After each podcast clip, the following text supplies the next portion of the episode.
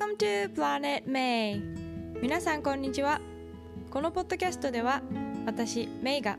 海外生活やヴィーガンライフバイリンガル教育読書を通して学んだことをシリコンバレーからお届けしています。皆さん週末はどんな風にお過ごしでしたでしょうか？私は学生時代の友人たちと34時間ぐらいあのオンラインクリスマス会をしていました。いや久しぶりにあの日本語でガールズトークっていうかこういろんなね話をしてすごく楽しかったんですけどみんなあの教育系の仕事についている子たちなのでなんかこう日本の教育について熱く語ったりですとかしていたんですけれどもやっぱりこう一緒にね学んだ仲間がこうお互いいろんなまあその教育の現場に出てたくさん経験をしていろんな人と会って、まあ、そういう話をね共有するのってすごく楽しいなと思ってはいあのありがたいですよねこういう関係はと思っています。あの日本に帰ったら必ず会うメンバーで学生の頃からこう一緒に温泉に行ったりですとか免許取った時にはレンタカーをして旅行に行ったりですとかすごいなんか私のあの初心者運転にもこう付き合ってくれたり本当に楽しかったですね。お泊まり会とかうん懐かしいです。はい。さあ今日はですねビーガンのためのラーメンサムライラーメンについてお話ししたいと思います、えー、以前から私のポッドキャストを聞いてくださっている方はご存知だと思うんですけれども、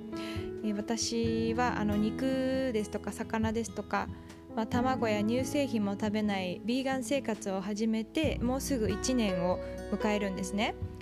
で、まあ、アメリカこのカリフォルニアは結構こうビーガンとかベジタリアンフレンドリーなあの選択肢が結構多い、まあ、レストランですとかスーパーでもかなりいろんな食品が売られているので卵や牛乳の代用品は結構すぐ、まあ、調べたらあとお店に行ったら見つかったんですけれどもやっぱりこう和食？日本食？はあのかつおだしですとかねラーメンだったらこう豚骨ベースだったりするのでなかなかこう食べられてなかったんですね。でまあでも本当にこう私食べることが大好きなのであの私のことを知ってる職場の人とかはまあ、あのどの職場でも常にこう放課後になったらお菓子を食べてるみたいななんか常に食べてるキャラクターみたいな感じだったんですけど、まあ、であの日本のねあのラーメンの味がずっと食べたかったんですけどなかなか家でもやっぱりゼロから作るってなったらねその豚骨煮込んでみたいな感じですしでもそういうちゃんとしたベースがないとやっぱりあの美味しい味が再現できなくてうん。なんかどうしたい？ラモンどうしたらいいかなってずっと思ってたんですけどあのちなみにですねえっ、ー、とまああの私ラーメンって日本のソウルフードかなって思ってるんですけれども日本では例えばあのたこ焼きは大阪の人のソウルフードだとかそういうふうにこう地元の人々に親しまれているなんかこう B 級グルメっていうんですかね。あの手頃な価格で食べられる料理のことをソウルフードって表現すると思うんですけどでも英語で、ま、アメリカでソウルフードっていうふうに言うとアメリカ南部の奴隷制度があった時に、まあ、その制度を通して生まれた黒人の伝統的な家庭料理という意味があるのでこう表現というか、まあ、使い、えーと、という意味があるので、うん、日本語のソウルフードと意味が違ってくるんですね。でこの黒人の伝統的な家庭料理ってあの私も食べたことがないんですけどあの調べてみたらこう例えば動物のなんか内臓を煮込んでたりとかあと、まあ、トーストとこうお豆を煮たようなものだったりするみたいなんですけれどもはい。でまあ日本語のこの日本語でソウルフードっていう意味って、まあ、食べるとホッとする味ということだと思うので、まあ、そういう意味で使いたい時はあの英語の comfortable 快適とかの comfortable からあの comfort food コンフォートフードというとアメリカ人の人にもその伝わるかなっていうあの風に思います。まあソウルミュージックとかアメリカで言うとやっぱりこうゴスペルとかねそういう、まあ、アフリカ系アメリカ人の方から発祥してる音楽っていうような意味になるのでそういうのと同じようにソウルっていう言葉が使われているようです。はい。で、えー、まあ、ちょっと話を戻すんですが、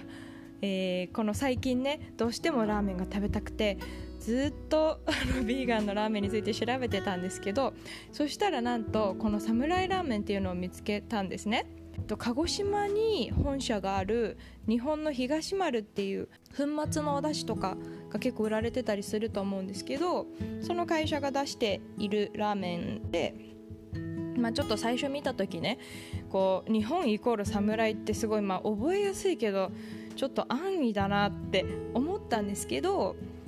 こう詳細を読んでみるとこのラーメンは、まあ、宗教ですとか食生活を超えていろんな人に味わってほしいという思いから動物性や魚介類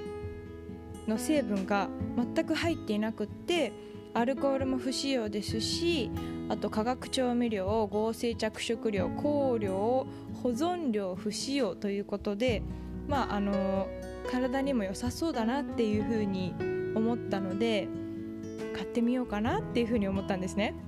結構日本に住まれてるムスリムの方ですとかビーガンやベジタリアンの方がレビューなんかも書いててすごくまあ美味しいというふうにも書いてたので、まあ、ちょっと試しに頼んでみたんですけどあのカロリーもま控えめで3分ぐらい鍋で茹でて、まあ、炒め野菜とかのせたらもうすぐ完成するのですんごく簡単に作れるんですけど食べてみたらあの麺もねツルツルしててすっごく美味しかったんですね。でもう私はいやまさに日本のラーメンの味だ。コンフォートフードって一人でこうテンションが上がってたんですけど中にはあのお味噌も入ってるみたいで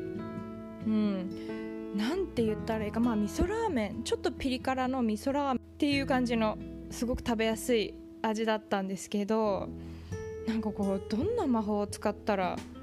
この豚骨とかね魚介スープなしでこんな美味しい味になるんだろうって思って食べていました。でもちょっと塩分は多めなのでスープは全部飲まない方がいいかなと思って残したんですけど、うん。まあ、実はこのサムライラーメンはアメリカのアマゾンでは見つからなかったので、えー、日本のアマゾンで注文してえー、ありがたいことにあの私の家族がですね日本からのまあ他の食べ物あんことかあと、まあ、そのプレゼントと一緒にこのサムライラーメンをたくさん送ってくれたのでしばらくこのビーガンラーメンが楽しめそうだなって嬉しく思っています、はい、あの海外在住の方もこのポッドキャストを聞いてくださってる方が多いと思うんですけどやっぱりこう旅行と違って長期間ね、住むってなると、まあ、すごくこう日本食が急に食べたくなったりすることがあると思うので、はい、今日はちょっとなんだかあの商品紹介みたいになっちゃったんですけどあのビーガンの方もそうじゃない方もちょっとこう疲れた日に美味しい簡単ラーメンをお探しの方はもし興味がありましたらちょっと調べてみてください。なんかあのー結構日系のスーパーとかにだったら外国ででも売られていたりするそうなのでちょっと私は最近あの日系スーパーとかに買い物に行ってないのでわからないんですけれどもはい、ま、もしチャンスがあったら試してみてください。そして試された方はぜひあの感想を教えてください。はい。それでは今日も最後まで聞いてくださってありがとうございました。また次回の配信でお会いしましょう See you next time!